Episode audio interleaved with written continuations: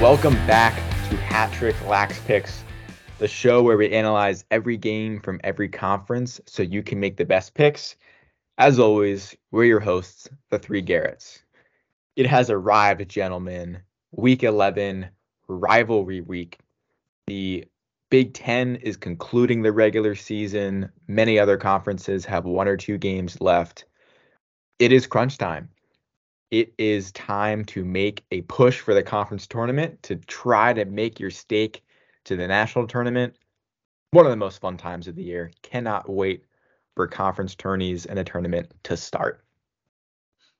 Teams are fighting to stay above that 500 rule for the out large bids too. It's a now it's the make or break week. I know we talked about it last week, but now more than even last week it is, especially with a lot of these the Big Ten games. Oh God, watch those. Two Friday night, one on Saturday. Those are the games that are must watch television this weekend. Yeah, and we're also going to be seeing some Ivy League teams fall in too, because I think uh, we have Harvard, Penn, Princeton, and Brown. Um, well, Harvard, Penn, and Princeton are all 500 right now, and Brown is one game below 500. So, yeah, um, teams are going to be fighting. We're going to see some great lacrosse across the board, man. Um, it's going to be very entertaining. Also, got a shout out to MAAC. The parity in that conference is unparalleled. Who knows who's going to make that tournament? Who's going to win that tournament? It's not the highest quality caliber of lacrosse, but it might be the most entertaining. It it is God, that conference is just amazing. I I got a migraine trying to like watch those games because I like I had a very bad week, and when we go over records, will will it will show. But the it was those MAAC games that really did me in. That was that was the kicker, and I didn't think I was going to be taken down by the MAAC, but here we are. the MAAC humbles us all. The Achilles oh, heel. Oh yes. All right, let's just hop right into our top 20 this week. Unfortunately, they don't feature any MAAC teams, but you know. Receiving votes category. Votes. Yeah, yeah, yeah, yeah. Receiving votes. Far fewer teams than normal. Only two. We have Jacksonville and St. Joe's is making a late season push back into contention. Only chances with the A10 AQ, but it's in their sights. Moving into our actual top 20 now, we've got Yale coming back in. They're at 20. Penn also, I think, are they falling down or coming back in? I can't even remember. They're kind of hovering. They're at 19. Utah slowly creeping up. They're at 18 for us. Delaware also moving up. They're at 17, and Princeton is at 16. And at 15, we have Michigan, who took a very tough loss against Penn State. We'll talk a, bit, a little bit about that, but not much movement from them. Um, North Carolina at 14. Um, I was really questioning even if they should be like 15 or higher in the standings because of that Syracuse loss, but they are in deep, deep trouble of missing out on the tournament. Villanova at 13. Denver, who had a big time scare this weekend against St. John's, is at uh, 12. And Syracuse slowly moving up. We have them at our 11 spot. Um, I'm not sure what Inside Lacrosse has them at, maybe at like 10 or 11 as well. Um, so Syracuse moving up, uh, having some quality games. In the top 10, Rutgers is hanging around after the loss to Maryland. Army also hanging around after a loss to Cornell at nine. Georgetown continues to inch up the rankings, followed by Cornell and then Hopkins at six. Our top five this week remains completely unchanged from last week. We have Maryland at number five, Penn State at number four, Virginia number three, Duke number two, and Notre Dame sitting at number one yeah, we're not going to see much movement out of that top five, I don't think, or top 10, really, um, unless something terrible happens with Rutgers. Um, but I mentioned that Denver had a bit of a scare against St. John's, and that goes into dog of the week, Kyle Munson. Goalie for St. John's had nine saves, 12 goals against, four saves in the fourth quarter to keep his team alive in that game, um, despite giving up three goals uh, to Denver in that fourth quarter. Um, they led the whole game up until um, the fourth, and you know he was a big reason why they stayed in stayed in that game. Um, Denver, they're very talented, and you know he had every reason to, you know, just fold in that game. Really, um, they've never beaten Denver. Um, they haven't won a game this season. You know, it, it, it's an easy thing to just say, you know, screw this. I'm not going to put out my best effort. But he stepped up and he led his defense to, you know, a, unfortunately they lost the game, but he led his defense to go toe to toe with a very talented Denver team. Um, in Bill Tierney's last year, odds against them um, across the board. So, you know, that's a great performance by him. Way to step up. Um, just unfortunate about the result. Dang, I did not realize St. John's has never beaten Denver before. That's yeah, tough. after this after this weekend, it's uh the series is ten to nothing, Denver. Oh boy. Yeah. Well, hopping into our new and updated records after this weekend. We had 48 games this past week, and we all did pretty well. Glazer and Voigt both finished the week with a record of 34 and 14. Voigt now has an overall record of 307 and 129. Glazer is at 317 and 119. And I was lucky enough to win this week with a record of 39 and 9. So I overtook first place again, right where I should be, with a record of 321 and 115 for the year. Little caveat to those rankings: we keep track of who wins basically top 20 matchups, and Voigt is crushing it in that department this year. He is 33 and 18. So while he might be behind in the overall standings, he is cruising in the top 20 matchups. An interesting little stat. I'm I'm pretty sure like the main reason I'm doing so well is because I am by far picking MAAC the best, and there are so many MAAC games that I'm just winning all of those one single one-offs. Absolutely. Um, and notable these notable matchups. How are they measured again? I, I, I apologize for not knowing. There are our collective hat trick top 20. Anytime a uh, top 20 matchup in our rankings plays, it's worth a few extra points in our little system. Sweet. All righty. So I'm doing pretty solid there. All right. Yes, sir. I won't complain. I won't complain. All right. To let us in terms of points, real quick, since we're talking about it for the first go time. Ahead. Go ahead. Mentioned it on the podcast yet, but uh, so yes, we obviously keep track of overall record, but like Glazer said, we also keep track of whenever we have two teams playing in our top 20 against each other. And every single game that's just a regular game is one point. Those notable matchups are worth three points for us. So right now, we have record standings, but the actual physical point standings are a lot closer. I have 379 points. Glazer has 377 points and Voigt has 373 points. So there's only six points separating us, even though the records may show a little bit more disparity. It is a lot closer than the records show. All right. Diving in to this week number 11, we have two great Tuesday matchups. The first of which is the Georgetown Hoyas coming to Baltimore to take on the Loyola Greyhounds. And let me ask you this question, gentlemen. Picture back to week one. Uh, Loyola beats Maryland. Georgetown loses to Hopkins. At that point, you would have said, oh man, Loyola, 100%. I know that's what I was saying to myself when I looked at this game back then. No more. No more. I went against the Hounds last week. It hurt my heart, but it was the smart pick, and BU took it to them. No, no, no, no, Loyola. I love you, but you are not going to beat Georgetown. This team is descending too much, and I, I, I don't think I'm going to get burned. I, I like Georgetown here, but I do think it's going to be a pretty close game.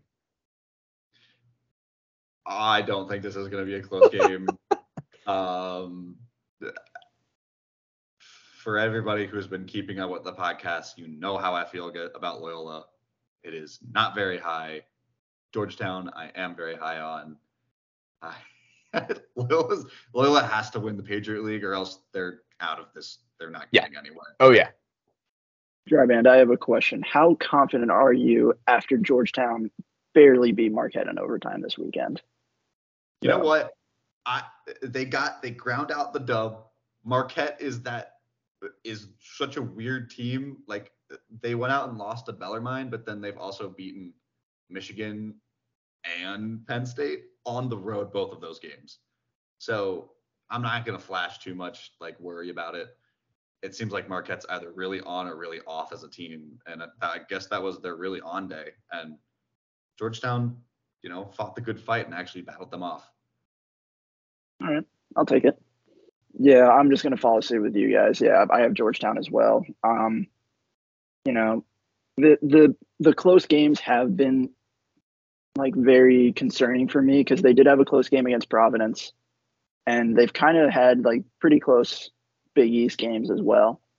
So it, it's it's very tempting to take Loyola because they are at home, similar circumstances to Maryland, to that Maryland game. Yeah. Um, but I think for now, just go with the safe pick. Georgetown, they're pretty hot. They're playing pretty well. Um, you know, the close games, you know, throw that out the window. They're just finding ways to win. So, uh, yeah, definitely go with the Hoyas here. And moving on to our second and final uh, Tuesday game, right? It's Tuesday. Yep. Yep. Mhm. Okay. We have UMass Lowell taking on Holy Cross, the battle of the winless teams um, of the week. Um, uh, they've only met three other times. I don't have much on, on these guys. I'm sorry. Um, they they've only met three other times. Holy Cross is undefeated in the series. Um, but they have been very close games 15 to 14 13 to 12 um, the largest deficit was a 12 to 7 victory but i think that was like many moons ago. So who knows? Who knows? Uh, i'm I, holy cross safe pick because history and the fact that they're playing at home you know um, and they have a pretty solid goalie. He's not he's not the best but you can only do so much when your defense lets that many lets the like third or fourth most shots um, of the year. So um, yeah, go with Holy Cross. So this game is happening at the exact same time as Loyola Georgetown. You might want to turn on this game over that one because oh my thi- thi- goodness. this, could be this could be a fascinating matchup because these teams, these seniors, want their one victory so freaking bad, and uh, it's just going to create an incredible lacrosse game. I think the turnovers might be north of 50 combined. Doesn't matter. Oh. Awesome, awesome matchup. But yeah, I'm going to take Holy Cross. I think they eke this one out over the Riverhawks. I there is I'm picking Holy Cross too. Oh boy, this game is such a conundrum. I mean, neither of these teams look like they really want to win games. I don't think either of them have come super close to winning a game. Uh, I'm pretty sure Holy Cross's like closest margin was three goals. That's the the least amount of goals they've lost by is three. UMass Lowell's, I think, is also three this past weekend against Merrimack. So like they've gotten close, but they haven't really contested. I like Holy Cross just for the sole fact that they are at home in this game, and also because they at least have one player on their team. Uh, what's it say? McIntyre. Yeah, McIntyre. McIntyre, yeah. I, uh, put it this way: McIntyre. Holy Cross's top two point scorers. McIntyre has 43 points on the year, and this, their second guy, Dean Donano, has 26. UMass Lowell, on the other hand, their top point scorer on the year has 19 points with 10 goals and nine assists through all games. So I don't know who's going to step up for UMass Lowell when it comes crunch time, but Holy Cross at least has that guy, so I'm trusting them more. Alrighty. Um, now we're moving on to our uh, Wednesday slate. This is Wednesday now. Friday. Friday night. Friday night. We have Friday night lacrosse. That's right, because we have a lot of Big Ten matchups. on this Friday night slate. This is one of them. It's top 10 matchup. Our number 10 team, Rutgers, taking on number four, Penn State, uh, in Nappy Valley or Happy Valley, rather. Nappy Um, Valley. We're not in California. Nappy, Nappy Valley. I'm my brain is fried right now. Um, but yeah, I I didn't like how Rutgers looked against Maryland. They didn't look like themselves. Defense couldn't find a man off ball. Like the picks in the middle um, that Maryland was setting, they just got lost a ton. Um, Penn State, they just continue to play great games. They had a great game against Michigan. They battled back um, when they were down pretty much the entire game. So they're they've proven they're resilient. They can come back from a big deficit. Um, they're playing at home, Big Ten rival. Um, they're hot. I I don't see why Penn State should not win this game. Fully agree, Voigt. Uh, that game against Michigan for Penn State just made me more reassured of them than if I, if there was some amount of doubt after the Hopkins game and how gritty it was to come back against that team after going five down. That was even a grittier win because they had to do it while their top guy Malone was shut down. We give props out to Michigan's top defenseman. I don't remember his name is, but he locked Malone down that game. Mm-hmm. And I was so happy to see Jack Traynor step up because holy crap, he just put the team on his back with those six goals. And he just said, I'll take over and I'll bring us back from the hole. And that was impressive to see, made me really happy. And Penn State's also five at one at home this season with the one loss coming to Marquette. So I don't think they're going to lose this. And like we said last week, Rutgers is pretty bad on the road. So I'm also taking the Nittany Lions. Me too, for all the same reasons. I'm only going to add that this is kind of a trap game for Penn State and that it's kind of a must win for Rutgers in terms of their Mhm. um, at large st- chances. So Rutgers is probably going to be playing some inspired lacrosse. Penn State probably knows they're in. Um, but even still, I, like you guys have been saying, Penn State's just incredibly impressive, and I think they keep the they keep the ride going here. It's also worthy to note, like Brian Cameron, number 11 for Rutgers, just didn't look like himself in that Maryland game. He kind of looked like he was playing hurt.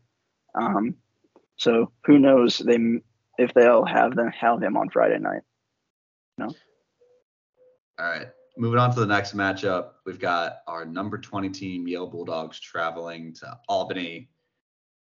Yale's offense clicked against Brown, but more importantly, their defense actually finally showed up in a game and they held a team to 10 or under for the first time uh, since they played Denver in early March, I think. So, uh, and Albany's been wishy washy. So they're like four and six. I like Yale on the road. Yeah, I, I like Yale as Yale as well. Albany, they're just kind of up and down this year. Um, they could show up to this game, but I don't see it happening. Yale's playing pretty well the last few weeks.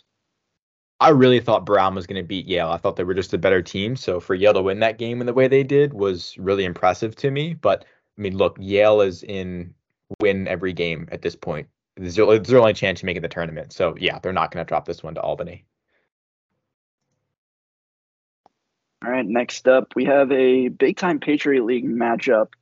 Um, these teams, Bucknell and Lafayette, they're right by they're right next to each other in the standings. Lafayette has a slight edge, I think, because of their overall record, but Bucknell is playing pretty well as well.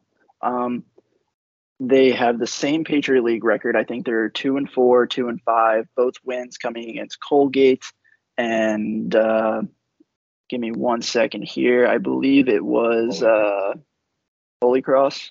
Was that The it? Yeah. The gem in the Patriot League. Yeah. So it's kind of up in the air, I would say, for this matchup. Um, and you know, I'm gonna I'm gonna take Bucknell. I'm tempted. I was tempted to take them today, um, but I get weird vibes in this game. The Bison own the history of this series, and I think they have the edge when it comes to just finding key Patriot League wins towards the end of the season. No knock to Lafayette; they've been playing great this season, and they've proved that they can pull out wins when they need to. But I think the Bison they've they've been kind of just going through peaks and valleys. They had a great game against Mercer, at the beginning of the year, and then they just fell off. I think they, they lost like five or six straight, and then they battle back um, to, you know, have a little bit of a chance in this Patriot League. So I think they find it here, and I think they find a way to win. Yeah, I this game is very interesting because, like you said, Voigt, they both have wins over Holy Cross and Colgate, and oddly enough, Lafayette both times they played those teams was at home. So Lafayette has both wins at home. Bucknell beat both of those teams on the road though. So mm-hmm. they both. It seems like Lafayette has an advantage at home, but Bucknell has an advantage on the road. So I don't know how to kind of weigh those two different ways. I, this is going to be a really good game uh, they're fighting for that last spot in that Patriot League tournament. So whoever wins yep. this game will be that sixth seed, hands down. Um, it, will be a gritty matchup. I think it'll be like if Lafayette wins, I feel like this will be the first time they've made the Patriot League tournament in a second. Did they make it last year? I have to look. I don't I, think so. I will double check for you. Well, um, doesn't feel like they've made it in a while. So them, they probably really want to make this Patriot League tournament. Uh, I, yeah, so they I, were I they were on the outside looking in. They only had one win in the Patriot. League last year. Yeah, I so I think this year they can taste it. They had a chance, but yes, this Bucknell team looks a lot better right now than it did at the beginning of the season. Right now, I'm going with Lafayette. I might change my mind just because this is a very interesting matchup that is very, very close in my opinion. But right now, I'm sticking with the home team. I'm going with Lafayette. I'm pretty confident Lafayette in this one. I think this is a awesome matchup. Just it, it's essentially a playoff game before the playoffs. Really, I mean that's what it is. Called a Patriot play-in game um, which makes it that much more exciting on a Friday night amongst all these other big games. But I like Lafayette. I mean, I think they've they've just played teams better, and I think they're capable of scoring that can outpace the Bison. So yeah, I, I think Lafayette's the more seasoned team here, and I, I look, I think they're determined too. To our point, like they haven't made the Patriot tournament in a while, so to have this opportunity before them is is a huge thing for this program, and I think they deliver and win it should be an awesome game. Like like we said at the beginning of the podcast, like or the beginning of this episode rather, this this week we're gonna find out more concretely what's gonna happen to a lot of these teams. And this is certainly one of those games where we're gonna find out who's gonna be on the outside, whose season is gonna be over at the end of the week. Um, this next matchup, um, neither team's season will end um, at the conclusion of this game, but it certainly has plays a big part in like who will have the momentum going into the Big Ten tournament. It's Ohio State and our number 15 team, Michigan. Uh, they're playing in Michigan, so big time advantage for the Wolverines. They've been playing pretty sweet at home this year.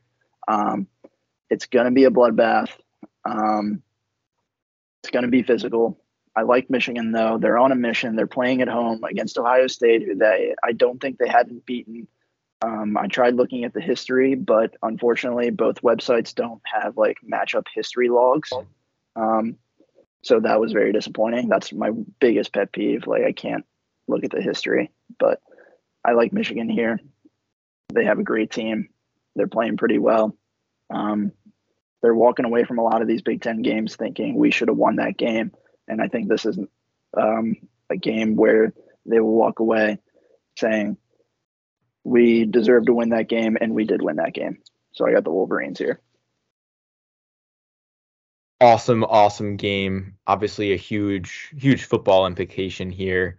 Um, for that history you're looking for, two years ago in 2021, when all the Big Ten played each other, Michigan beat Ohio State, ended their season in the Big Ten tournament. They won 15 11. That was kind of the shocker. Ohio State That's came right. back and, and beat them last year.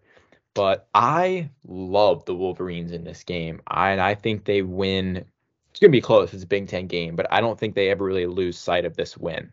Um, I think, first of all, I took Michigan against Penn State. Don't regret it at all. I think they played pretty well. It's clear they just need to learn how to finish games. Um, they certainly learned how to do it at Maryland. I don't know why they couldn't deliver against Penn State, but I think this team is just head and shoulders better than Ohio State. And I think they deliver. And I think playing this rivalry game at home gets the boys juiced up. And my one final point Michigan is not out of an at large bid. They take care of Ohio State, they get in the Big Ten tournament, and they win one or two. They're in a real conversation to be able to make an at large bid here. Just two things to add on to this. One, this is going to be a bloodbath. I think Michigan's going to put up at least 15 because Ohio State once again showed us how absolutely terrible they are on the road. Um, they followed the trend and they let up 17 goals away again. So their average goals that they give up on the road is 16 and a half per game this year through four games. And they're scoring about 10. So they're losing by a margin of six and a half in the four games that they're away, which is mind boggling to me. And I just, and Michigan also knows that this is a must win. Obviously, both teams, this does not end their season. Michigan winning here makes it so that they don't have to win three straight and get the AQ, but they just have to win one in the first round of the Big Ten, and they'll probably have a very good shot of getting in. If they don't win this game, they have to win the AQ. Ohio State has to win the AQ either way, just because of under 500% because they're five and seven right now. Um, so it is do or die for both these teams. I think Michigan is going to be able to actually grab a hold of this moment and take it and get two wins in a Big Ten season that I feel like they haven't done in maybe ever. I honestly don't know if that has happened yet.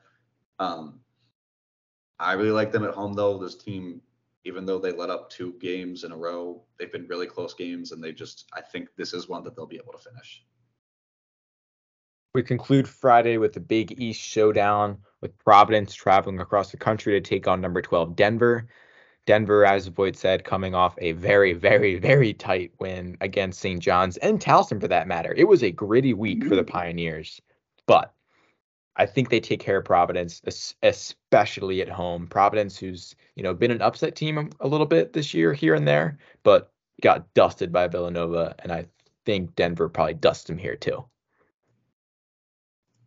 Yeah, um, I went to that game, that Towson Denver game on Thursday night, and you know, you see Denver jump out to a 6-1, 6-2 lead early on. Suddenly, it's 12 to 10 in the in the with the in the closing periods of the fourth quarter, and you're thinking, I think I, was thinking at least that Denver was going to throw away that game, um, and they certainly almost threw away the St. John's game too. Um, Providence, yeah, like you said, Glazer, they're an upset team. Um, if it were any week other than the tournament, it would be this one, um, just because of the way Denver's playing. But Tierney's last regular season home game, Denver's going to show up, and uh, I think they're going to walk away with a win.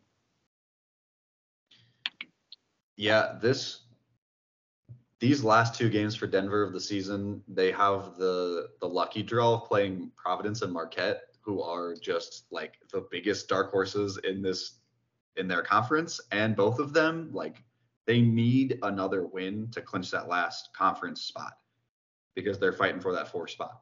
So Denver's playing against hungry teams. Providence is going to be hungry. We'll see how it goes. I'm picking Denver right now too, but it'll definitely be a good game. All right, now we move on to the Saturday slate, the hefty Saturday slate. Um, start with an ASUN matchup. We have Air Force traveling down to Florida to take on the Jacksonville Dolphins.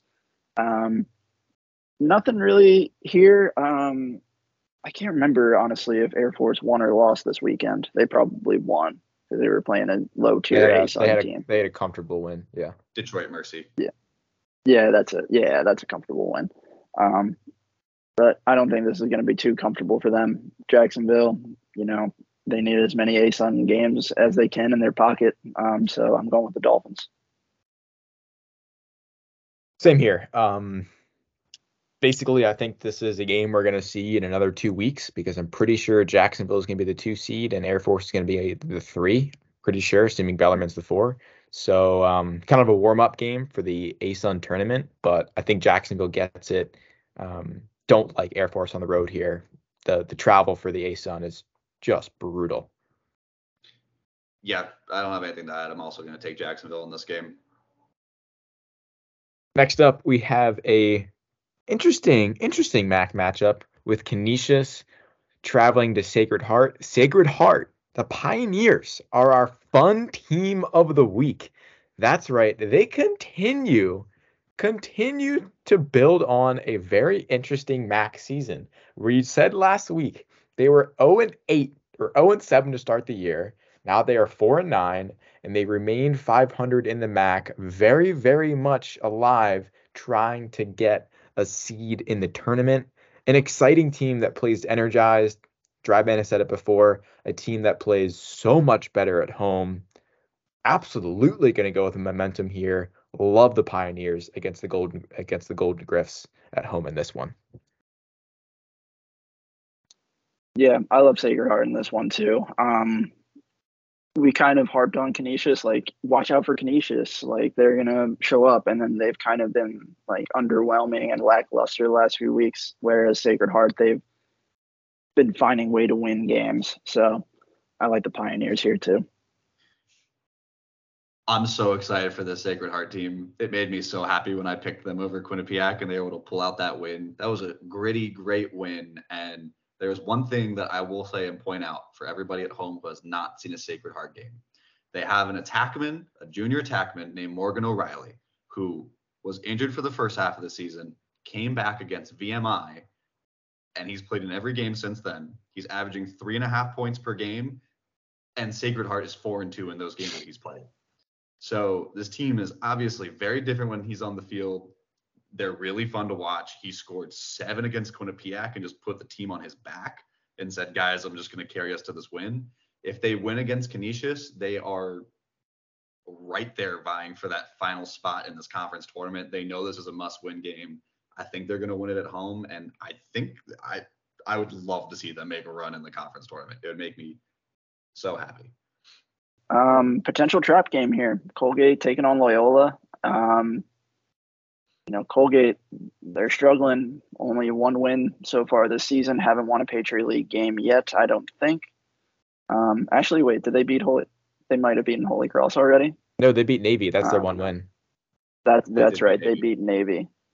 They beat Navy. That's right. So yeah, um, yeah, I have Loyola here. Um, for now, but I could feel differently. But like I said last week, it's it's hard to win games when only three or four year players are in the double digits for goals and points. So, and Loyola, they're at the top of the Patriot League. They're looking for a good spot to uh, find a good matchup. So, in the first round, um, and I like them here. I agree. I think this has the potential to be a trap game, especially with Loyola playing on Tuesday night. But I think Loyola knows they need to win comfortable Patriot games, and I think they win this one. Yeah, as much as I am against Loyola, I still think they're better than Colgate this season. I've got the Greyhounds as well. Next up, we have number seven Cornell going to Rhode Island to take on the Brown Bears in a, I think, penultimate Ivy League matchup for both these teams. Brown won this game last year 13 to 8 and is an interesting point in the season for Brown last year because they had beaten Yale and Penn in the two preceding weeks. Very enticing to take Brown here, but after seeing them against Yale, I've kind of reeled back a little bit and decided to go with Cornell. I think Cornell statistically just has a better scoring and turnover differential that I think is a difference in this game. Moreover, I think the biggest difference and game changer is Chayse Ierlan in the goal. He's been a huge, huge part of this Cornell's team success, and I think he kind of helped shut down the McLean brothers. So while I do think Brown has a very good chance here, I also think that Cornell knows they can't drop another game really outside of the Ivy tournament. So I'm going to go with the the home big red here. I'm sorry, the on the road big red here. Yeah, I I agree with you, Glazer. I don't have a lot to add. Brown, they did it again, and it was their. I've I've commented on before. The McLeans are spray and prayers, and those guys combined for. They got two goals on 17 shots. That, that can't happen. Yeah, can't happen. That is yeah. absolutely absurd. Uh, So that if they do that again, they're not beating this Cornell team. As of right now, there's not much that I want to see that will make me switch my pick. So I'm taking Big Red. Yeah, like Cornell by and far the better team here. Um, if you look at the records, look at the stats. Um, Brown just yeah, they didn't play their best game against Penn, um, and you just have to you have to win those games when you're fringe Ivy League tournament play. Um, so yeah, Cornell they're the only consistent Ivy League team here, so you got to definitely take them here. All right, big CAA matchup. We've got Drexel traveling to our number 17 Delaware Blue Hens, and Delaware made it abundantly clear against Stony Brook that this is still their conference, and I don't think that's going to change. I'm taking Delaware in this game. They play great at home, and this past weekend, Drexel's offense just shat the bed. I mean, they looked terrible against Hofstra, against a Hofstra team that has not been good. So I like Blue Hens at home in this game. And fun fact Drexel has lost four games, and in all four of those games, they have scored exactly seven goals. Don't know why. Hmm. Interesting. Yeah, like Delaware, yeah, they're by and far the better team. Well, I actually I don't know about by and far. I'm I I have my I'm very reluctant to take Delaware in this matchup, but that Drexel loss to Hofstra this past weekend, it flew under the radar for I think for a lot of us and the lacrosse community. Just like, oh, Hofstra beat Drexel. Wait, Hofstra beat Drexel. Like you kind of have to like do a double take there. Um, I still think Delaware's due, and I think this is they could happen here because I would rather much have it happen in the regular season rather than the CAA tournament. But they're playing pretty well. Um, and they're playing a Drexel team who, like we said, just came off a bad Hofstra loss. So um, you got to go. I think you just got to stick with the Blue Hens here until they lose. I still think this is probably a preview of the CAA championship. I do think Drexel mm-hmm. probably makes it back there. Um, so this in many ways is round one for me. But yeah, I think Delaware isn't that much better than everyone else in the CAA, but they are better. And I think I think for that reason alone, they're probably going to win this game, especially at home. A rematch in a championship game, different circumstances, but yeah, I'm going to go with the Blue Hens, the comfortable, safe pick in this one.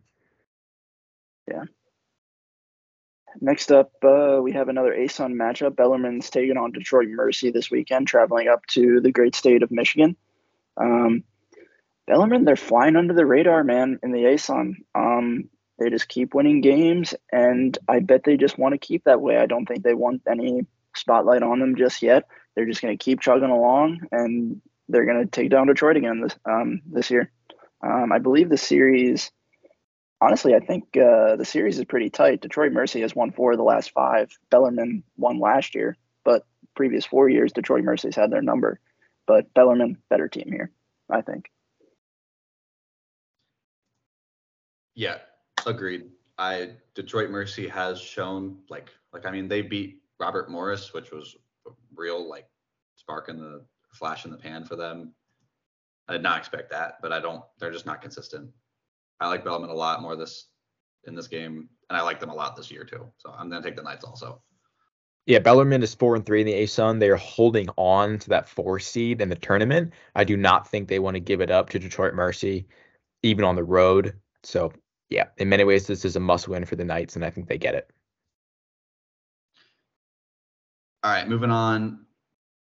Our next matchup, we have Fairfield traveling to Stony Brook, and Fairfield had a great GA win this weekend over Monmouth, uh, just to give them a little bit of kudos. But I don't think they're at the same level as at Stony Brook at all, uh, who is looking for a bounce back win after two straight conferences or conference losses. I like Stony Brook at home a lot in this game. Yeah, Stony Brook is. I know we just said Drexel's probably going to make the championship, but Stony Brook is definitely that team to challenge them for that. Uh, so I, I, expect Stony Brook to win this game and to have their have their sights on the conference playoffs. Yeah, I have Stony Brook as well. Nothing much to add, but it could be a closer game than we think. honestly. Um, Fairfield, they can they've proved that they can stay in in some games. Um, so don't count the the Stags out just yet, but I'm, I'm sticking with the Sea Wolves. Moving on to a little bit of A10 action now. We've got Richmond traveling to Hobart, and Hobart play, played a phenomenal game against St. Joe's. They took them down to the wire. It was 11-10 final score line, and it just really shows how close the talent level is between every team in this conference, except you, St. Bonaventure. Uh, this was going to be a close game, I think. Uh, but Richmond has looked really sharp ever since their loss against St. Joe's. So I, I'm going to take Richmond on the road in this game. Yeah, I'm going to take Richmond too, but I'm pretty reluctant after Hobart's performance against St. Joseph's. Um, if you look at um, the last few games for Richmond, uh, two goal loss to St. Joseph's, one goal game to UMass, one goal loss to Georgetown. Um, they only beat St. John's by three goals on the road. Um, and they beat High Point 13 to 9, but that game was pretty tight for a long, a long time. So um, I'm reluctant to take Richmond, but I'm going to stick with them because they're the better team here. It stinks that this is the first time these two teams are meeting for the first time because there's no history to go off of. Um, but for now, Richmond, I think they're the better team. Um, they're looking to get some momentum and uh, take down Hobart. Hobart is not our dark horse pick of the week, but they're probably a very close second. Uh, I, I, think in this regard, Hobart is by no means a bad pick here, especially at home in this very competitive uh, A10. But I actually was pretty impressed by Richmond against High Point. I thought High Point was a really good test game for them. You know, the SoCon continuation, and I thought they handled that stress well, and they think they're really hitting their stride. So I think that maybe they're having. Uh, having thoughts about maybe dethroning St. Joe's and snagging that uh, snagging that AQ. So in that respect, I do not think they dropped this one.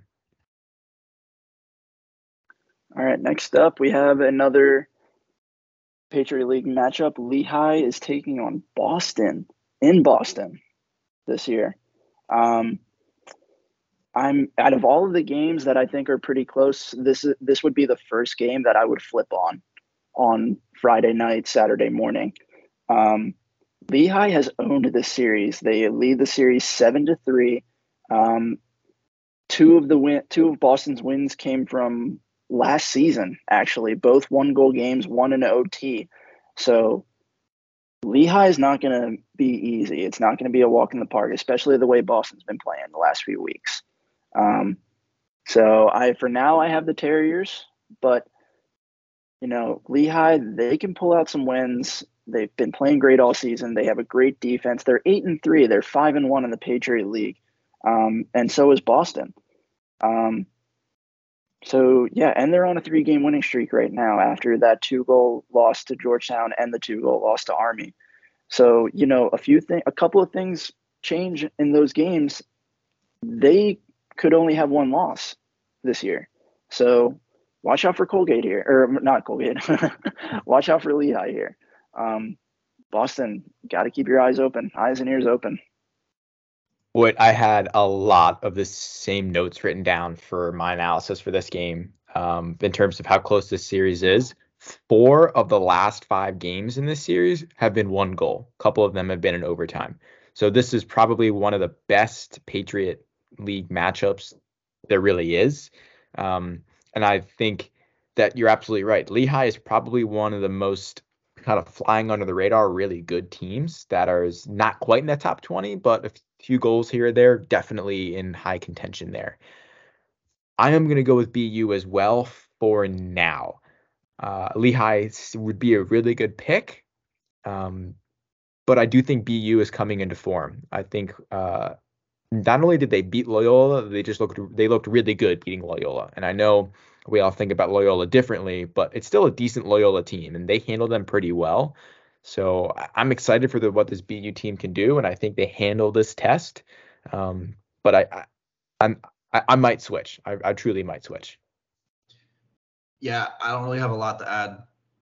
I'm also taking Boston in this one, and that's just solely because of the fact that looking at their resumes up to this point, Boston and Lehigh have played very, very similar, like kind of caliber opponents, even outside of the Patriot League as well. Um, and they've both fared very similarly. Boston is the only one that's gotten kind of like that significant win out of conference against Harvard and Bryant. So that's why I'm leaning towards them rather than Lehigh, who has lost all of those games. Granted, they're close, but they still lost. So that's my main reason. I'm leaning towards Boston right now, and it's at home. So that's a big boost for Boston, who has not lost at home yet this year. So yeah, um, I'm gonna I probably am gonna stick with them the whole way too. So before we move on, while you were talking and driving, I did convince myself to switch to Lehigh. Yes. Because because I did think about I because I thought about this and I talked a little bit about this with some of the defensemen on the seventh grade team I coached today. Um, think about Boston's attack. Thinking think about their midfield. They get a little bit of contact on them on them. They're thinking twice before they're dodging or passing the ball towards the crease. Um, and I've seen that a little bit in the last few games, especially in that Navy game too. Um, so I've convinced myself I'm going to go with the Mountain Hawks. Um, I think they're just a physical defense. Um, that kid Checo is amazing. He's going to be fun to watch in that game. Um, and this game is just this game in general is just going to be awesome. It's going to be a great game.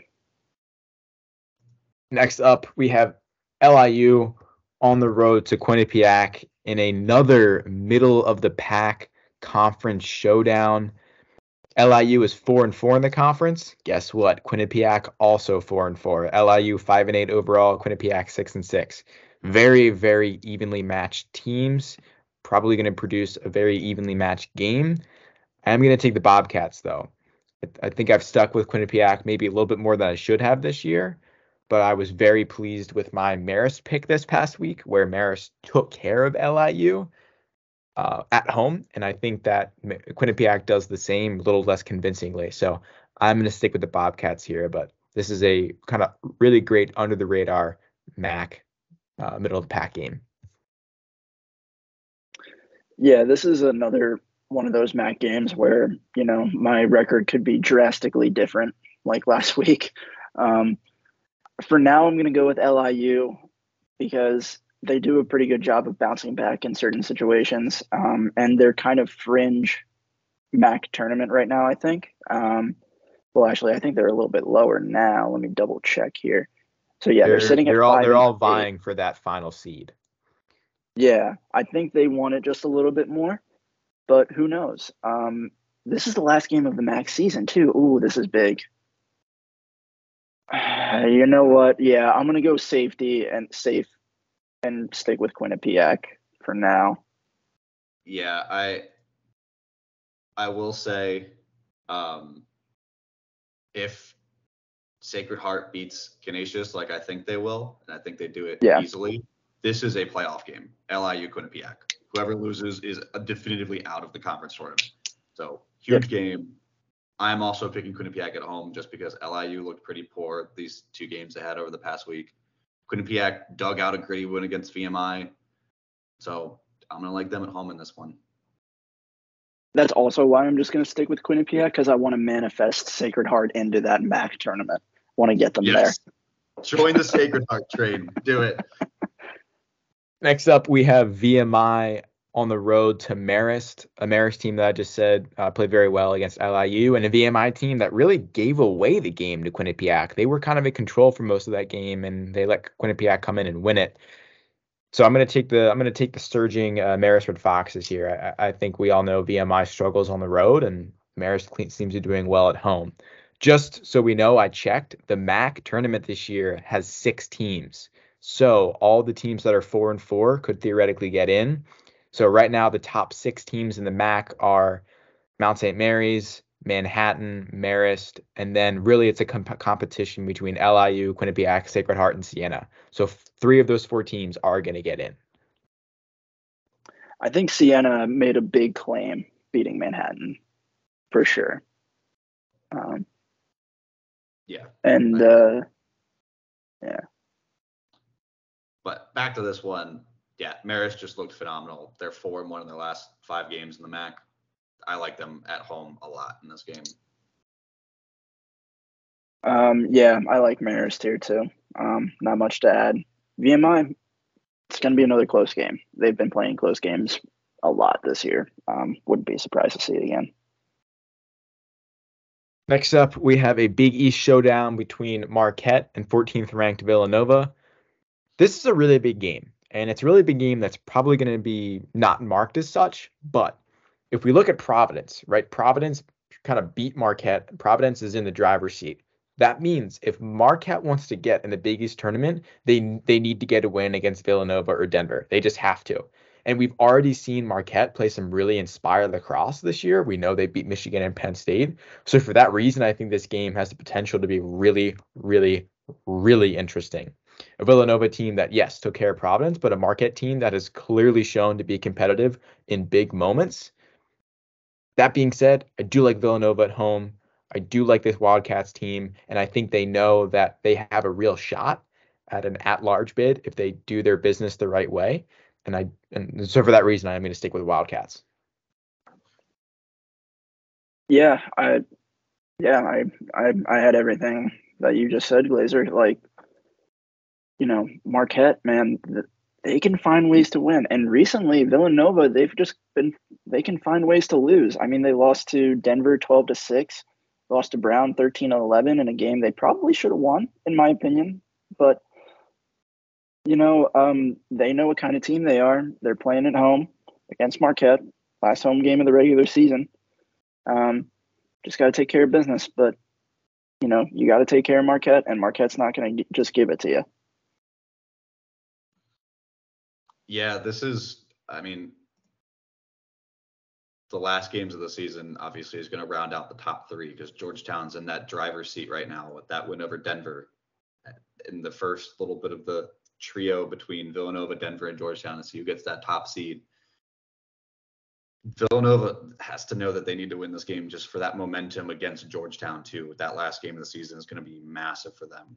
Um, it's going to be a big game. Marquette's going to give it everything they have, like you guys said. But I'm also going to take Villanova in this game.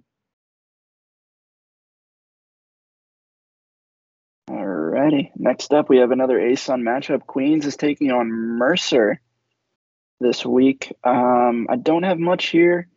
Um, let me just take a quick look at uh, the standings in the ASUN right now. So Queens one and six, Mer- Mercer two and five. Yeah.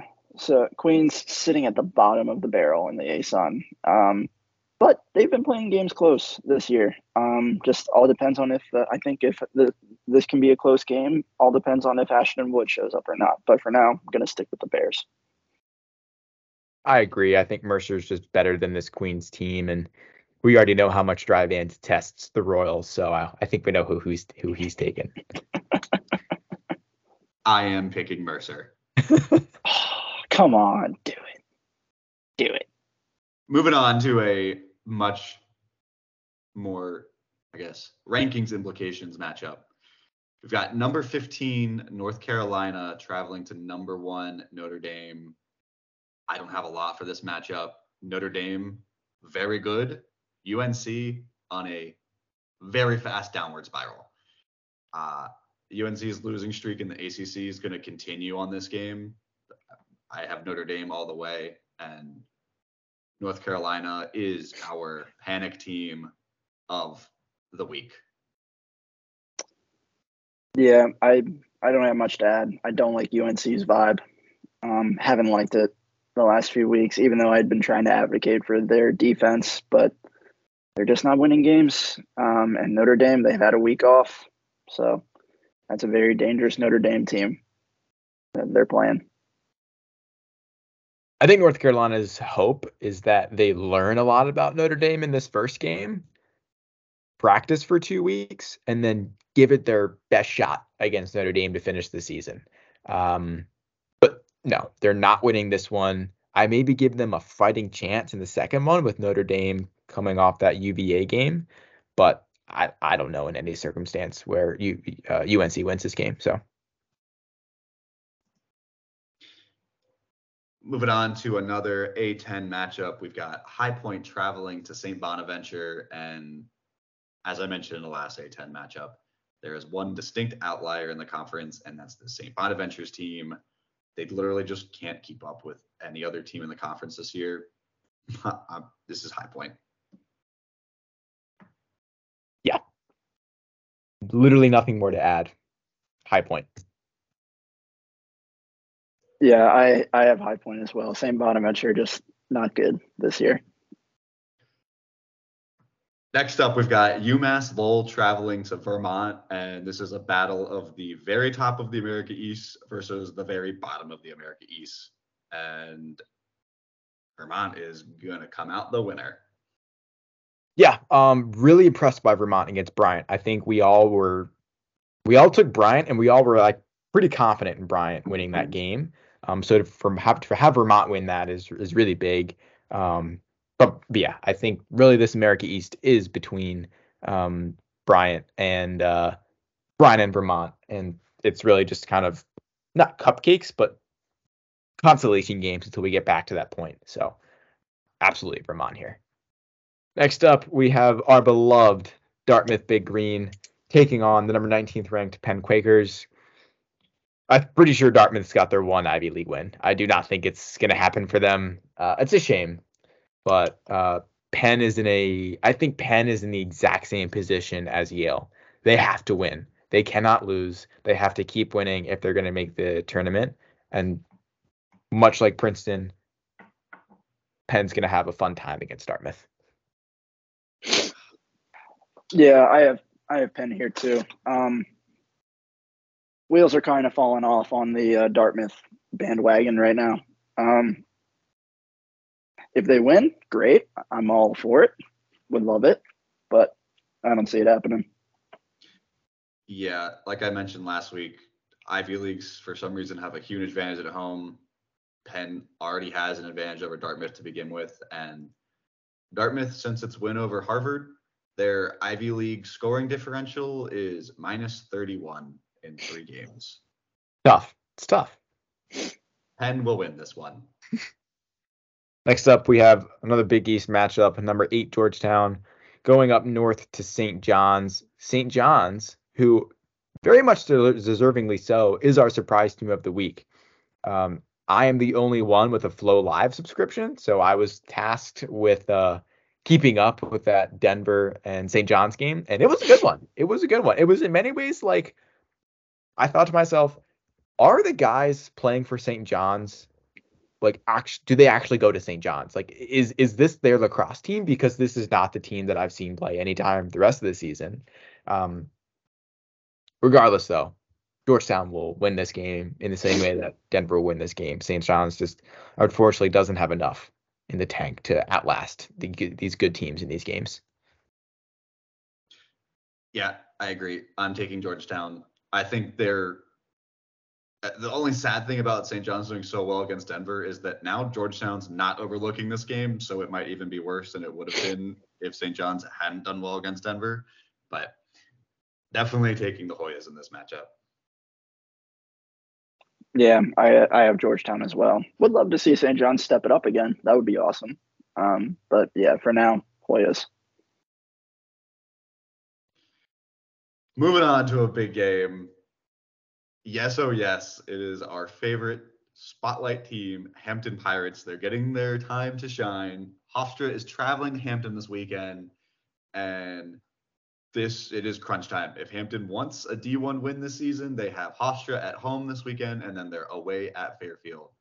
And honestly, if this game happened two weeks ago, I would have honestly been kind of optimistic for Hampton in their chances because of how bad Hofstra was looking. But unfortunately, this is not two weeks ago, and Hofstra has looked great in their last three games, beating Monmouth and Drexel and only losing to Towson by two. Uh, I it's just I'm picking Hofstra. To put it blatantly, Hampton is 0 and 5 in CAA games right now. They're averaging three goals per game in those five, and they are averaging 18 goals against in those games. Scoring differential 15 per game. That's pretty bad. And the you want to call it a cherry on top. It's the opposite of that. the dagger in the heart, I guess, is that their game against Towson this past weekend, they just called it at the very beginning of the fourth quarter because the score was 20 to 1. And I guess they just knew there was no coming back from that already.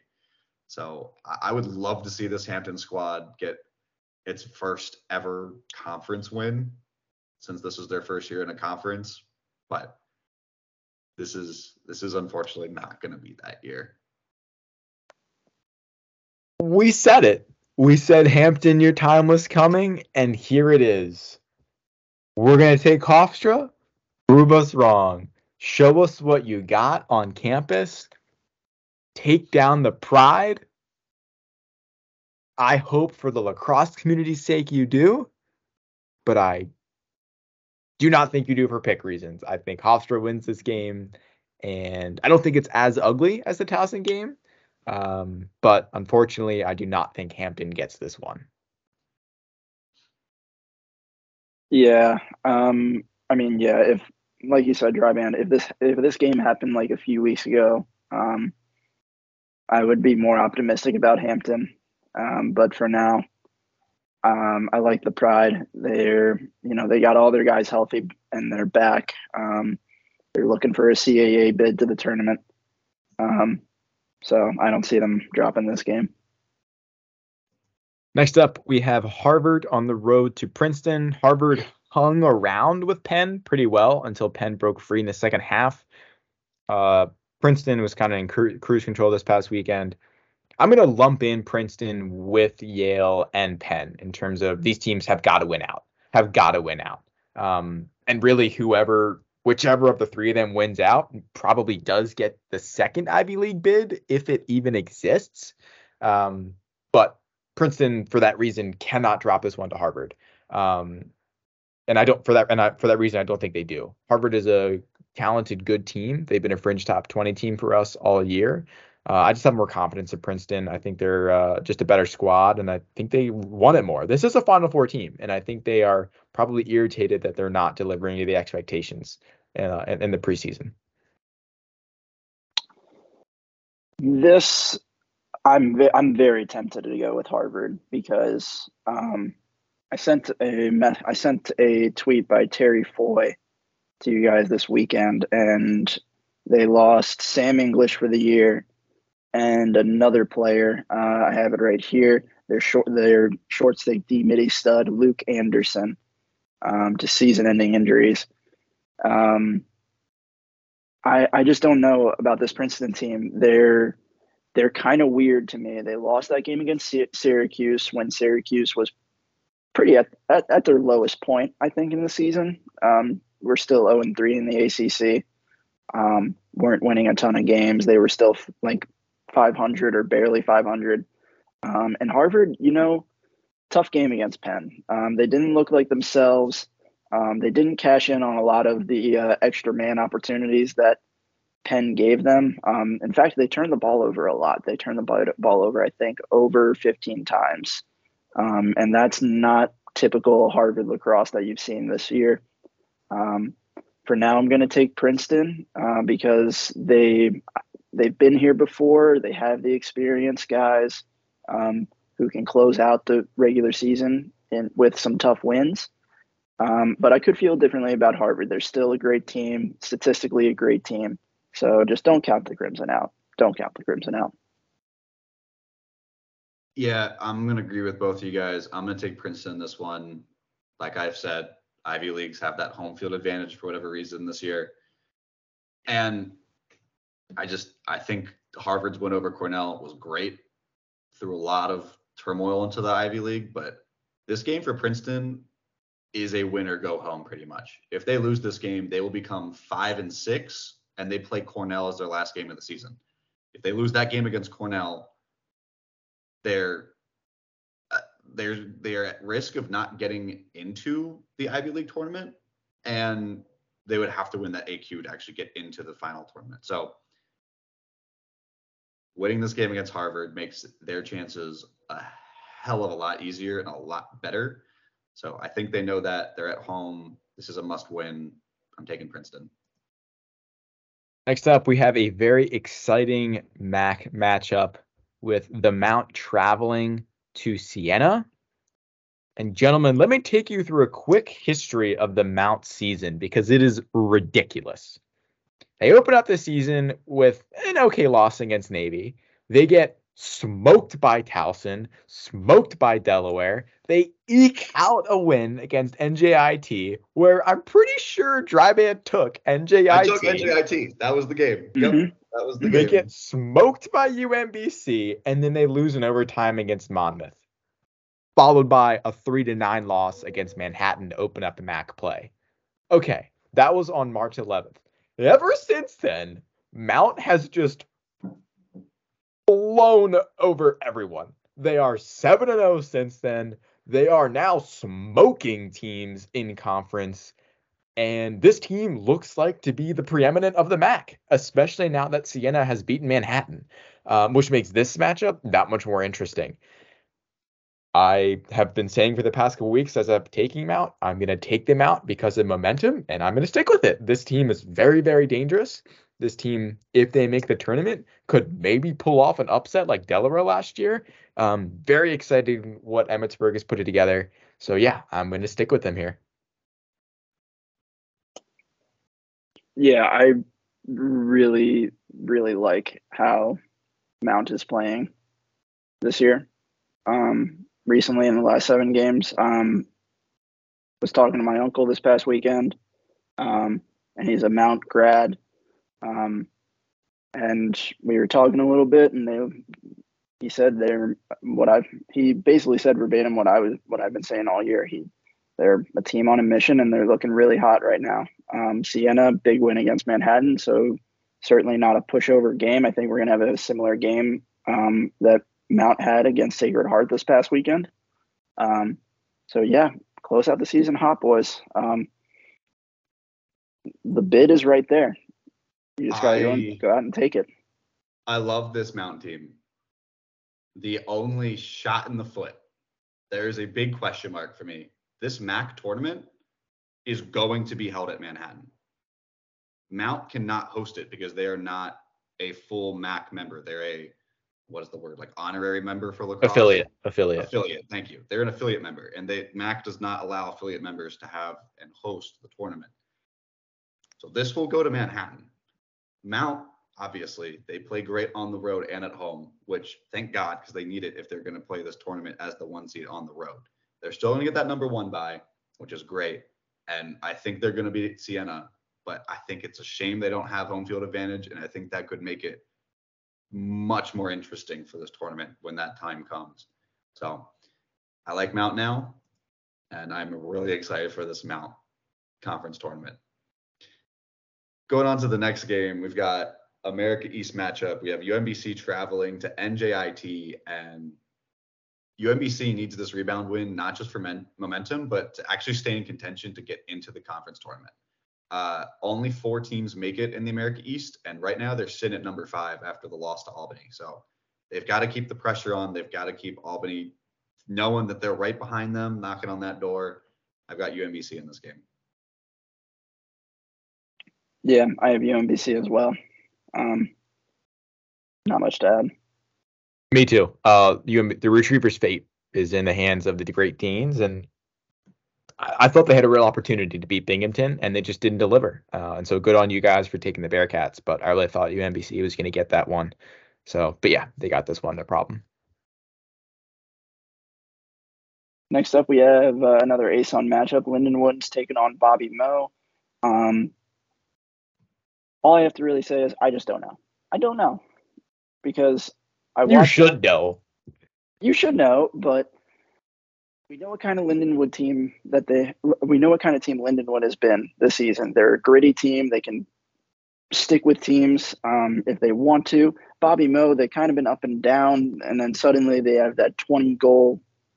Um, I don't know what what you would call it. They had that 20 goal game basically, and then you know, they go wire to wire with Queens up until the fourth quarter. So I really don't know what kind of team Bobby Moe is going to show up with anymore.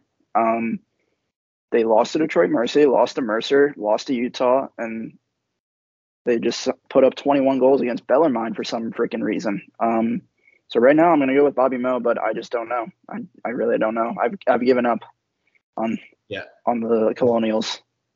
Voigt, I agree with you. I, I called them frauds at the beginning of the year, and they still are, but they're just confusing frauds now.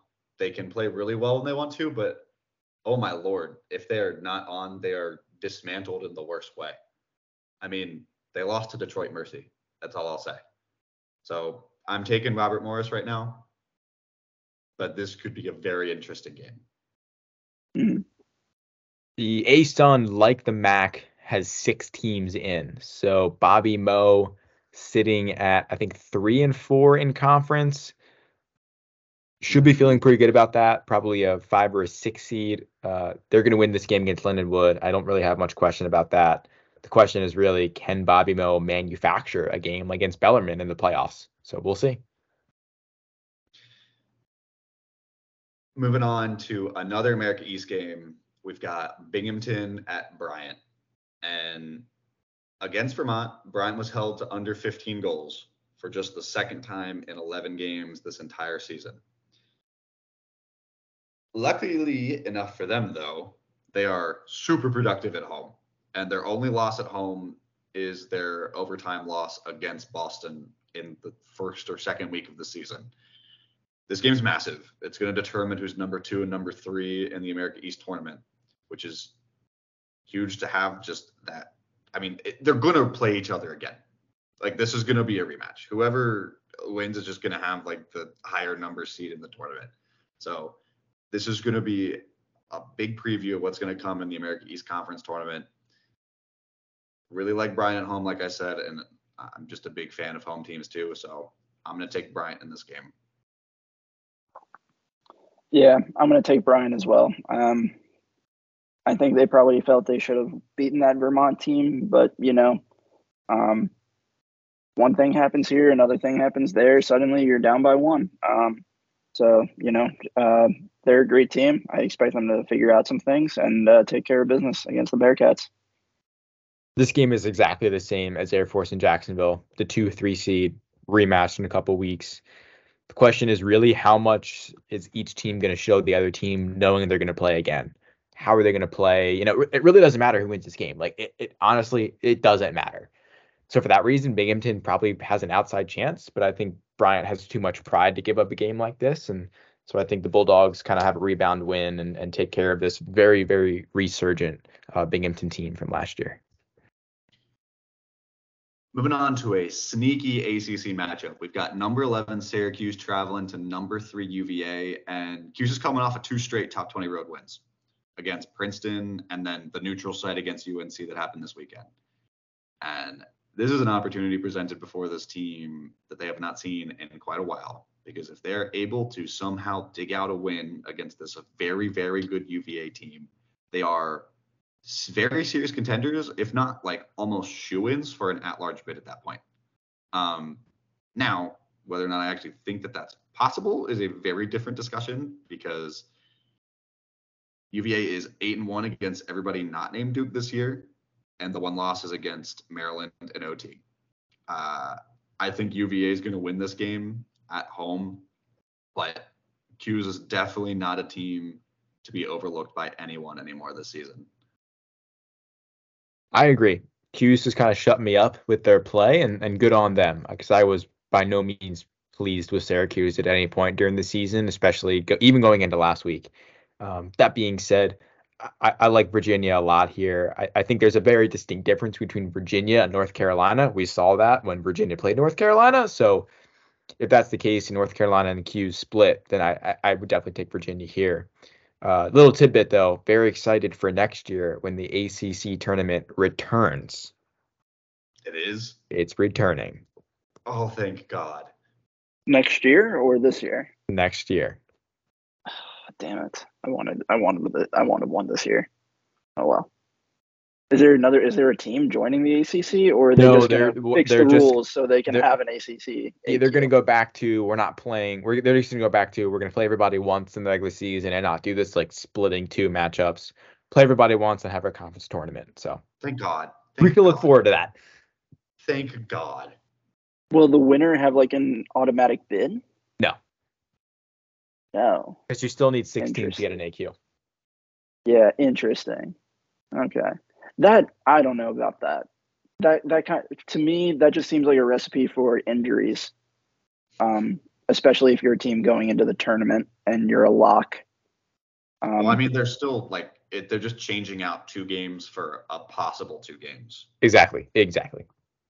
gotcha. They're playing okay. two less in like during the season, like in season regular season ACC games. Yeah, but you kind of see what I'm. Yes, no, I, kind I see what what you're I'm saying. saying. Yes, I get Yeah. what you're saying. Um, but yeah, going back to this game, um, I see these two teams as like a ticking time bomb. I'm not really sold on UVA to beat top tier teams, really. Um, yes, they beat Notre Dame, right? Yep. Yes, Yes. they beat Notre Dame, but they can't beat Duke.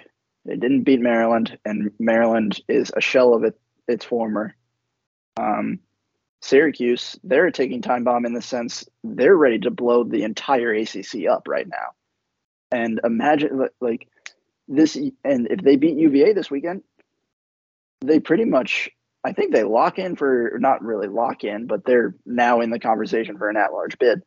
Um, and I'm not ready to count them out just yet, but for now, I'm going to go with UVA. If, however, if I see UVA pull out a 10 man ride in the first quarter of the game and you, Syracuse scores, I think I should have a right to go just switch to the orange because that is just downright disrespectful. Boyd, I- I, I want like- you to have a conversation with Lars in the offseason and just vent to him about his 10 man ride decisions.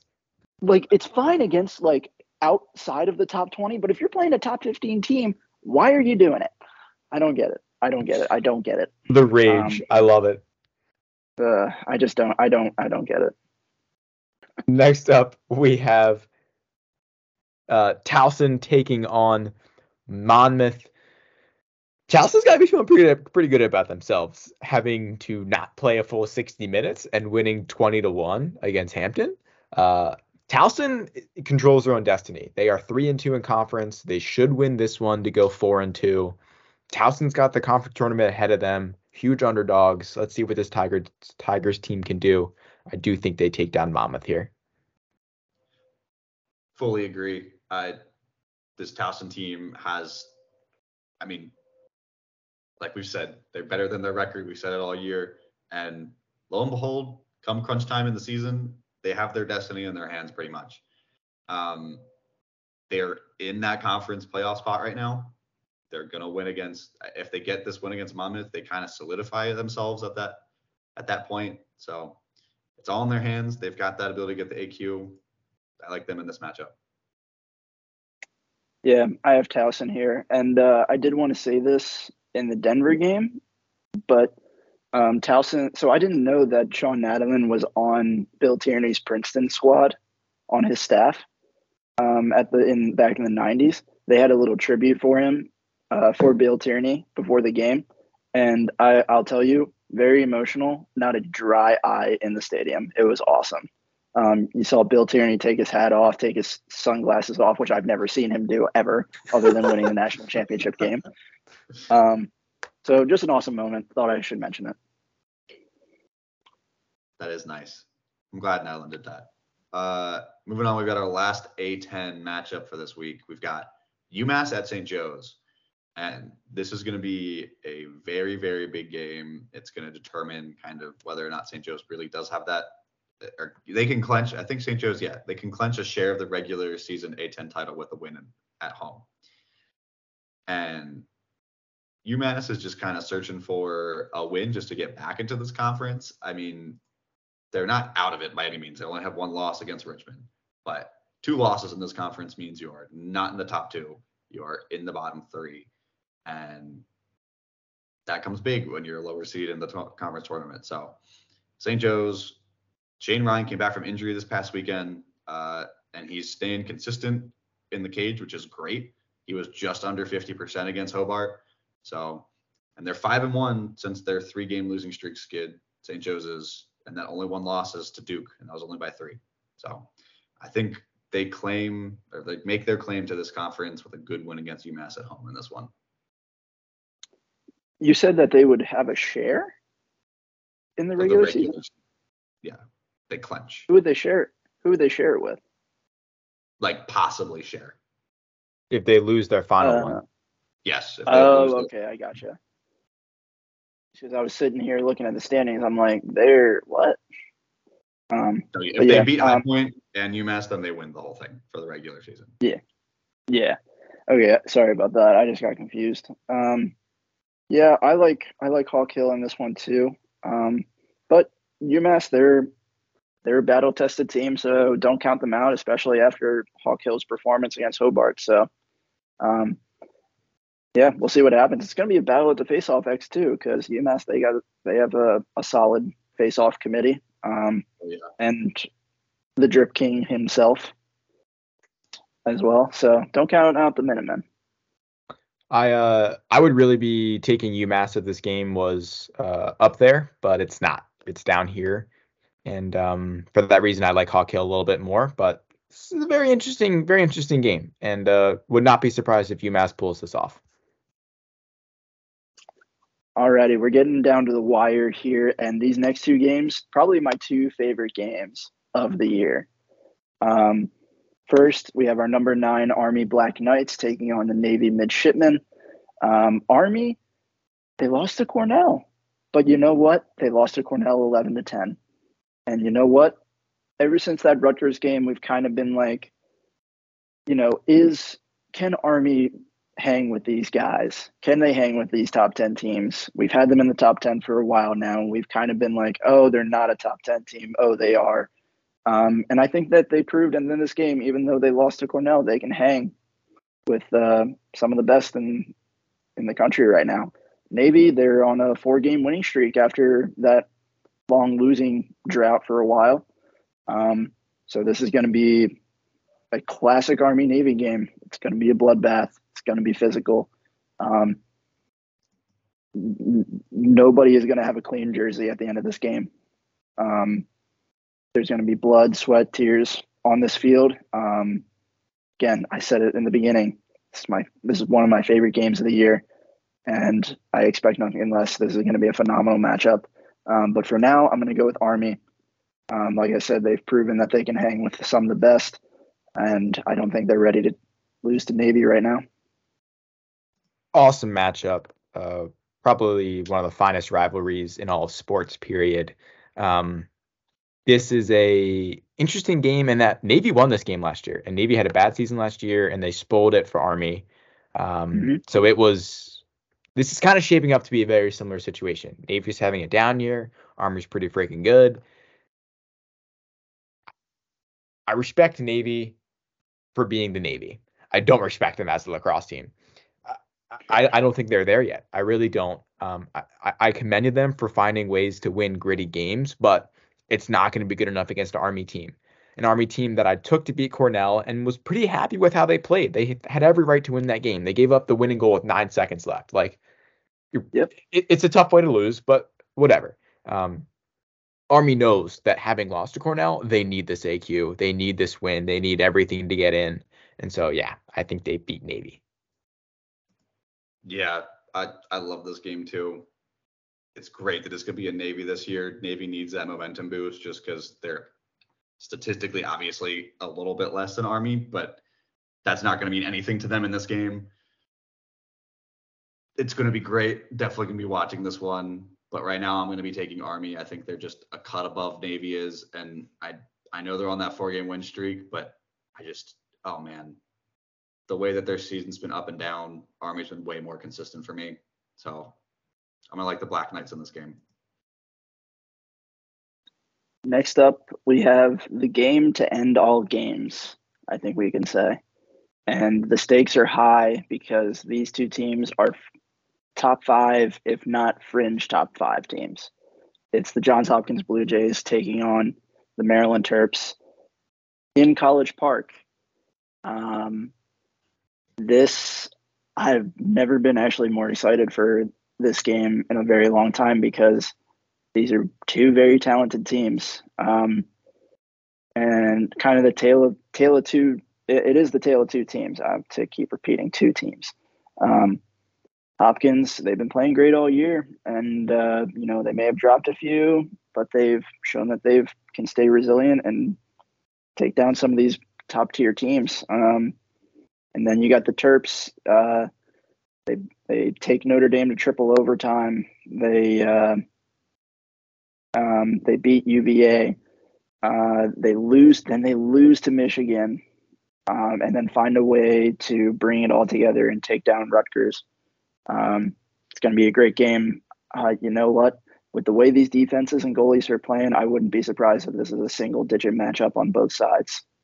Uh, so, you know what? I'm going with the Terps, home team. They put it together against Rutgers. I think they can put it together again. The big question is is is is is, is if can this offense can produce at a high level. Um, mm-hmm. They they put up a lot of goals against Rutgers, but you know what? Rutgers wasn't the same Rutgers team that we've seen all year. So, you know what? You walk away with that saying, all right, we won this game. Now we got Hopkins. They're going to be a lot better. They're going to throw the kitchen sink at you uh, every quarter. Um, it's going to be a tough game. But for now, I, li- I like the Terps. Yeah, I this game's going to be great. Um, most interesting thing for me in this game is going to be how Hopkins tries to handle Luke Wierman. Uh, mm-hmm. He's hands down the best faceoff guy in the Big Ten again. Who, whoever uh, Hopkins guy is at X, he's been a little wishy-washy this year. Um, I mean, they did great against Ohio State because Ohio State's main faceoff guy got hurt, I think, like five weeks ago, and he's been out. But uh, I don't know. The the X play and the wing play is going to be massive in this game. Every single possession is going to count, like you said, Voigt. This is going to be a close, low-scoring game. I agree with you on that. And it's going to be an intense atmosphere at College Park. That stadium is going to be at whatever capacity they let it be at. It will probably be at that. Um, I, I'm going to take Hopkins though. I this team still is impressing me. I I really like how they're playing. They're eight and two since their back-to-back losses against UNC and Loyola. Their offense is playing really well together. I haven't felt like this. Hopkins has not made me feel this confident in them in a very long time. And I haven't seen Hopkins play at this level of a caliber since before the pandemic happened. So I think they know that this is their best chance at beating Maryland in a while. So I think that they're going to go take it to you at to Maryland at College Park. They're going to win the crab trophy thing. What the hell is that yes, called? sir. It's a they're crab. I don't know what they call it. The and rivalry yeah, trophy. I, I think they're going to solidify themselves at the top of that Big Ten and get earn themselves a bye in that conference tournament. I'm with you, in. I'm going to take the Blue Jays here. Um, I think that they are I think that their schedule has proven to be a benefit for them this year, and it has prepared them for this game. Uh, I think the most exciting part about this game is how exciting it is. This game hasn't really meant that much in the past couple years. Maryland smoked, smoked him, put him in a smoker for four hours last year, 22 to seven. Uh, Mission barbecue Hop- smoked him. Exactly. Uh, Hopkins um, ha- hasn't been relevant really since COVID in particular. And so to have them be back here is just they're great for the sport, even if you hate them. Uh, so I, I, like Hopkins here. I, I, do. I think um, I think they're just they're gonna find a way to win this game more so than than Maryland. Uh, wouldn't be surprised if we see this game again in the Big Ten championship for sure. There's a very good chance that'll happen. Um, but again, Michigan rising up the ranks. Penn State very hot. So it's anybody's it's anybody's title to take, honestly. Um, other than Ohio State, so we don't know. I, don't know about that. Mm, right. Um, yeah. Moving on, we have an interesting ASUN matchup. Cleveland State's taking on Utah. How I, I have to look at Utah's schedule again, um, because they've now. been how many 20 point games in a row have they had though is four i think abs- absurd in a row three in a row yeah the, they could i think they make it four in a row here and obliterate this Cleveland State team. God, their offense is on a different level right now. hmm They're averaging over 20 goals a game. I'll say that in their last six. Yeah, 26, wait. 22, 22. I, I, I agree with you. I've got Utah. Only one little fun fact to add for everyone out there that might not know this. Uh, this is related to the ASUN conference tournament. That is being held at Robert Morris this year. Already been set in stone. Doesn't move. It's not determined on who wins the conference. It's determined on who won the conference the year prior. So that'll be at Bobby Moe, which means it's very interesting because the top three seeds, Utah, Air Force, and Jacksonville, all have a huge travel to do for that conference tournament. So big implications for that. Taking Utah. Let's see how many points this offense can score. I'm excited for it. Imagine if Bobby Moe somehow finds finds a way to shit the bed and they can't even attend their own conference oh, tournament. Oh, Good lord. Oh, Bobby Oh, Moe. Devastating.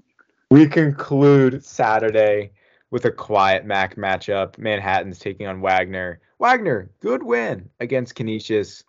Do not think you beat Manhattan. Jaspers are just too good for this one. Yeah, I agree. Manhattan lost against Siena, but they know they need to keep this win to get that conference tournament at home. So they have that home field advantage and whatever advantage they can take over Mount St. Mary's at this point right now. I also am taking the Jaspers. Yeah, I have the Jaspers as well. Um, not, nothing to add. All right, moving on to our last game this week, our only Sunday matchup. We've got Merrimack, America's team, traveling up north, or I guess sideways, I guess west. North. It's north. It's north. Is it north? Okay. Going to Albany. Uh, Albany has a brutal schedule to end the season. They still have four games left, and they play all four over an eight-day period. Uh, they play Yale, then Merrimack, then Penn, then finish at Princeton or at Binghamton. Out of those four games, though, this one is by far, by far, the most important to this team because if they win it, they are in the America East tournament by holding that head-to-head over UMBC. Albany is 3 0 in all three conference games they have at home this season, and I think they're going to continue that streak in this one. So I have Albany over Merrimack. Really tempting to take Merrimack here, but I think for the reason you just said, Albany knows the need to win this game, and I think the other three they couldn't give less of a crap about. So I'm gonna I'm gonna take the Great Danes here. Yeah, I, I got the Great Danes as well. Um, but one of those games where I may feel differently, but for right now, I, I like Albany. That concludes our Week 11 rivalry week review. Gents, any final comments before we sign off? Uh, there's this is a little bit of a lighter week, especially on the weekend, especially on Sunday. Uh, I'll just say MCLA, if you want to watch some good lacrosse, if you're still hungry for something, there's a lot of conference tournaments that are going on this weekend for the MCLA. I know Southeastern Lacrosse Conference, that's the one I played in at Georgia Tech. Semifinals are Saturday night. Conference is loaded. Number three, Georgia plays number 15, South Carolina in the first semifinal.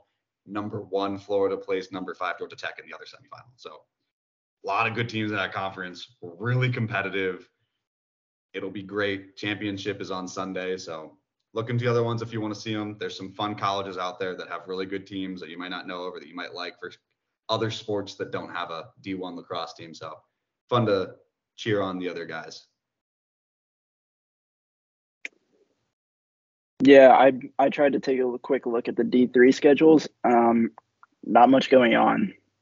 Uh, not not a whole lot whole lot going on in the D three landscape. But you got a team that you like, got a couple of friends on the team, check those guys out. Um, D three has been proven to uh, have a lot of parity. Um, I mean, we've seen it with Tufts, we've seen it with CNU, we've seen it with Salisbury. Um, the big matchup I can find right now is on Saturday Wesleyan versus Williams. Williams took Tufts to the wire, and Wesleyan has been pretty solid this year as well, so that should be a great game. Um, but for right now, um, I don't have a whole ton, whole ton. Just watch out for Kenyon, watch out for Dickinson, um, and watch out for Swarthmore too. Um, they did lose big to Dickinson, but they also beat uh, Glazers Gettysburg, Gettysburg Bullets. So watch out for those guys. It's always a good week in D3 land, but we cover D1, and it is going to be another classic week. Thank you, as always, for tuning in. Pick wisely, be well, and in these controversial times of rivalry week, stay above everyone else and be classy. Thank you for listening, everyone. Have a good week.